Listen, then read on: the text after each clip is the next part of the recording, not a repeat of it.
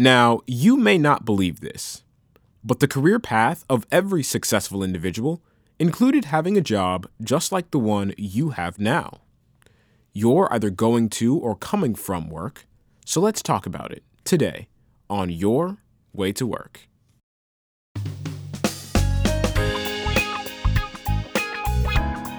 So, hi, listeners. This is Rick Whitted, and I am in studio with Tina Yeager. Tina, good to have you. Nice to be here. So, Tina has been in the world of counseling um, for, gosh, two decades almost now. Pretty much, yes. And she is a, a virtual life coach. You can find her at divineencouragement.com. Is that correct? That is correct. Awesome. So, Tina, I am glad to have you here. Uh, and so, you and I have talked a little bit um, before the show uh, on some of the things I focus on in and outgrow your space and what I consider the core career values four P's of promotion. So, I got you on. Here's what I want to talk about how a person is really emotionally and mentally processing kind of where they are in life in the workplace. And I'd love to throw a couple different characters at you and just kind of get your take on those. Okay. So, you know, I've, I've talked to a lot of people in their career and they don't feel like they're moving. They may have been somewhere where they're doing well, they've been there for a number of years, but there's just this sense that I'm missing something. I don't feel like I'm progressing. I mean, I'd love to hear from you. What are some of the key questions they really should be asking themselves? Because often it seems like the career questions are really life questions, and we're kind of playing them out in the world of career. But I'd love to get your take on that. There's probably more than one angle at play in that situation. First of all, it could be that they are demonstrating behaviors they're not aware of that mm. are blocking them from being a good fit in the workplace where they should be. Or they could be in the wrong place. That, they could so, be in the place that's not meant for them to be in. You blew my mind. Okay, so they're demonstrating behaviors they're not aware of. I have seen that so many times in the I'm sorry, you just you you had me at hello right okay. out of the gate there. So um, talk about that a little bit because I do see the employee who may be exhibiting attitudes. So you're saying they may not even know, for example, if they're having an attitude of entitlement, feeling like they deserve. They're like, talk about where their head might be there. I wasn't even thinking of an attitude of entitlement. Yeah. I was thinking more of showing um, cues that indicate Maybe they're aloof. Maybe they are judgmental. Maybe they're distant. Maybe they're difficult to talk to. Maybe they are unapproachable. Those kinds of cues can be a block to advancing in a career. They may be not dressing appropriately for work to show that they are the unconscious cues that you give the way that you dress, the way that you stand, the way that you sit, the way that you present yourself. But attitudes of entitlement could be an issue as well. You could also um, have certain issues where you are displaying uh, aggression or sarcasm mm-hmm. through your tone of voice and not be aware that that's off putting. You could be using language that makes it sound like you're condescending to other people and not be aware of that. So, there are a lot of things that can demonstrate an attitude that makes other people uncomfortable when you're not aware of it. So, how do you deal with that? So, let's say I'm I'm the manager and I'm seeing certain behaviors displayed like that. How do you address that with someone who doesn't know they're doing it? Well, you need to use the sandwich method as a good manager and play to the strengths of your people. Mm-hmm. So, first, you start with these are your strengths, and I really want to see you succeed. A real good leader is all about having their employees succeed at their best level. That's your goal if you're a good leader. It's not about being more in charge, it's about em- empowering your employees. Those are your assets, right? Right. So you want to treat them like they're valuable and say, this is what value you bring to the table. And here are some things that I see that are getting in the way of your value presenting itself at optimal level your posture, your tone of voice, certain things that you say are giving the wrong message. If you could change the way you present these things, you could optimize your productivity in the workplace and your connectivity, which is part of your productivity, would also be better. That I love that. I love that phrase. So if I were to say that in a different way, a lot of your success in the workplace, in any place really, mm-hmm. but if we're speaking specifically around career success, a lot of your su- success is connected to the relationships that you develop and uh, nourish inside of the workplace. Yes. Your internal customer is just as important as your external customer. And if the relationships within the organizations fail, you will not be able to serve your external customer well. I love that. So, talk to the, the, the worker who doesn't know who their internal customer is. The internal customer are the employees. Those are the people that make up the workplace. You have to address that first. If you don't deal with that, you won't be able to address anybody else. It always starts with you.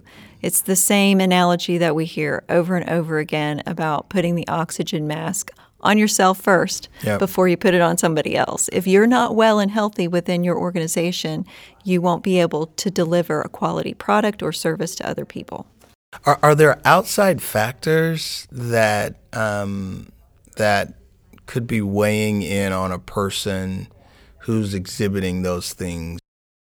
Absolutely. And if your work does not serve as a supportive network for you regarding those outside factors, then you need to find additional support to help you through those. And what you know, you you've been doing counseling and, and life coaching for a really long time. Are, are there some key sticklers that you see that really impact people um, in the way they relate to others? And I mean, I'm talking specifically about the workplace, but we could be talking about family, home, social setting. It could be anything. Yes. You know, are there common themes as you've worked with others?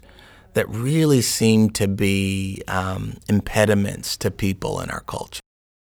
How we are affected by our childhood experiences translates into how we deal with other family situations, like our neighborhoods and our workplaces. Yes. So if there's dysfunction and trauma in the family, which is most people have imperfect families yep. and they don't learn how to heal from those experiences and how to do better after they've come out of those, then they could transfer all of that negative behavior and woundedness into how they respond to other people and the expectations that they have from how other people respond to them. Some people are very suspicious because they've been wounded, and so they treat other people as enemies or potential enemies without realizing they're quite as guarded as they are. And that can impede relationships. This is good. All right, so I, I want to throw a couple of things at you. So I am an, a worker going into the workplace. And I come from a background where my my just throwing a scenario out here now, but my parent, uh, my father was very dominant and very critical. Hold your back up, stand straight. Why are you doing that? You know, what am I going to hear when I am hearing my boss? Mm. in the hmm. workplace? Well, people who have been through abusive background kind of situations in their childhood tend to dislike oppressive, domineering authority figures. Mm-hmm. And they tend to like dislike feeling helpless or controlled. So those situations, they are going to resist those and the individual will cope with it in different ways. Everybody's an individual. You can't say an abuse victim is always going to be this way because we're all different. And everyone chooses to cope with those situations differently. We're not just nature, we're not just nurture, we're nature, nurture, and choice. Mm-hmm. So we choose how we respond and cope as adults with the stuff that we were dealt as children.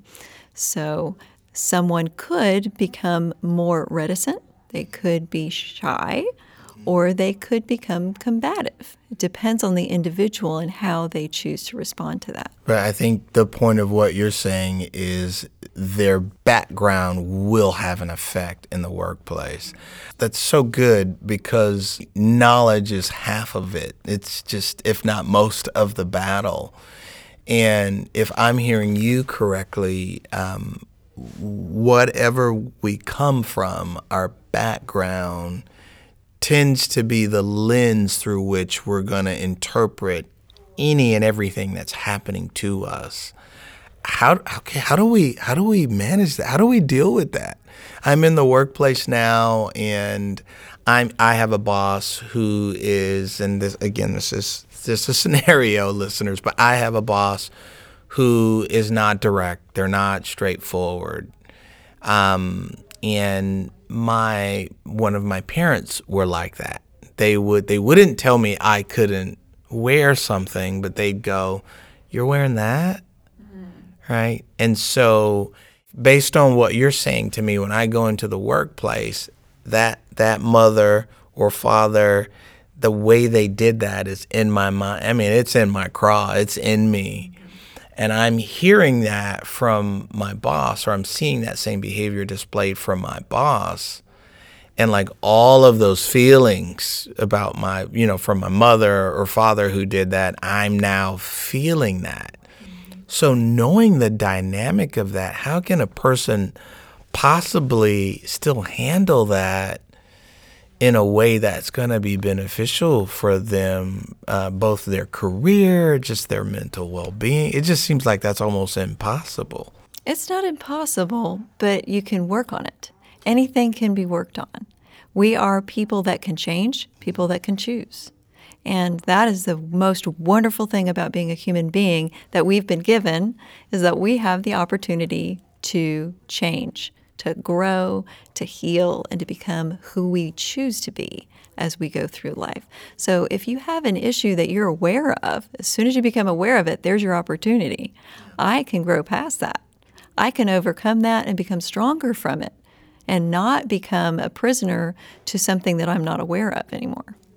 Yeah, are there some tactical things that you have recommended to um, to some of your clients in terms of I don't know we want to give any kind of medical advice or anything, but are there some tactical things that as you can do to navigate those kind of waters? Well, be self-aware and make sure you ask people once in a while how how do you, other people perceive me? Yeah. Ask those questions to find out how you're coming across, and think about how you respond to other people and why. How can you begin to look at other people with empathy mm-hmm. and try to understand them instead of judge them or fear them? If you're responding to someone in fear or resistance, ask yourself: Is there something about me that is triggering that? Mm-hmm. Could there be something that's triggering that in me? And if there is, find a life coach or a counselor and work through that. Yeah. You don't have to be stuck there. There's no reason for you to be stuck there. You, you have the capacity for change and growth. So, also, you can be looking at is there something with them? Is there something with both of us? I mean, that's a possibility as yeah, well and pretty yeah. high probability. Yeah, pretty high probability. Um, but if there's something about them and you can't change them, you can change you and you can show empathy for them.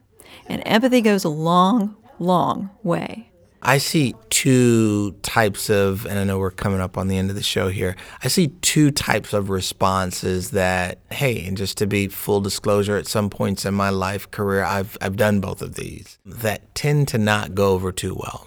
One is to avoid, mm-hmm. and and then the other is to just completely isolate because I can still be there, but I can have avoidance tendencies. I can just avoid certain things. I can I can deflect with with you know humor. I can misdirect just by not being fully honest. And then the other is to just isolate myself. And it just seems like because a large part of what you just said was you need to be self-aware and you really need the honest feedback of others. Mm-hmm. Some people just don't want honest feedback because it often hurts to hear.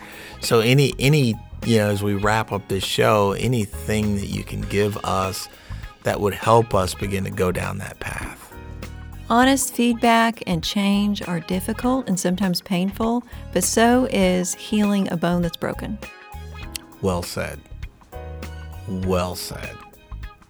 You can leave it that way, but I wouldn't recommend it. Yeah, yeah. Wow. And there's so many people, um, you can see them a mile away that there's something broken uh, and they are playing that script out. Right. It's been a pleasure having you on, Tina. So, where and how can listeners that may be going, wow, I, would love to get a hold of you and have a further discussion about me specifically, how can they reach you? I would love to hear from them at divineencouragement.com or on the social links that I'm going to leave with you for your show notes. We'll put them in the show notes. Okay. Tina, thanks. It's been thanks. great having you. It's been a pleasure.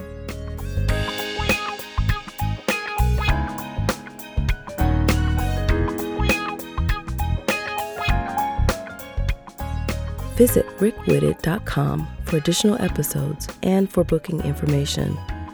Are your career decisions value based or emotionally motivated? Visit www.careerwit.com to find out. You've been listening to On Your Way to Work.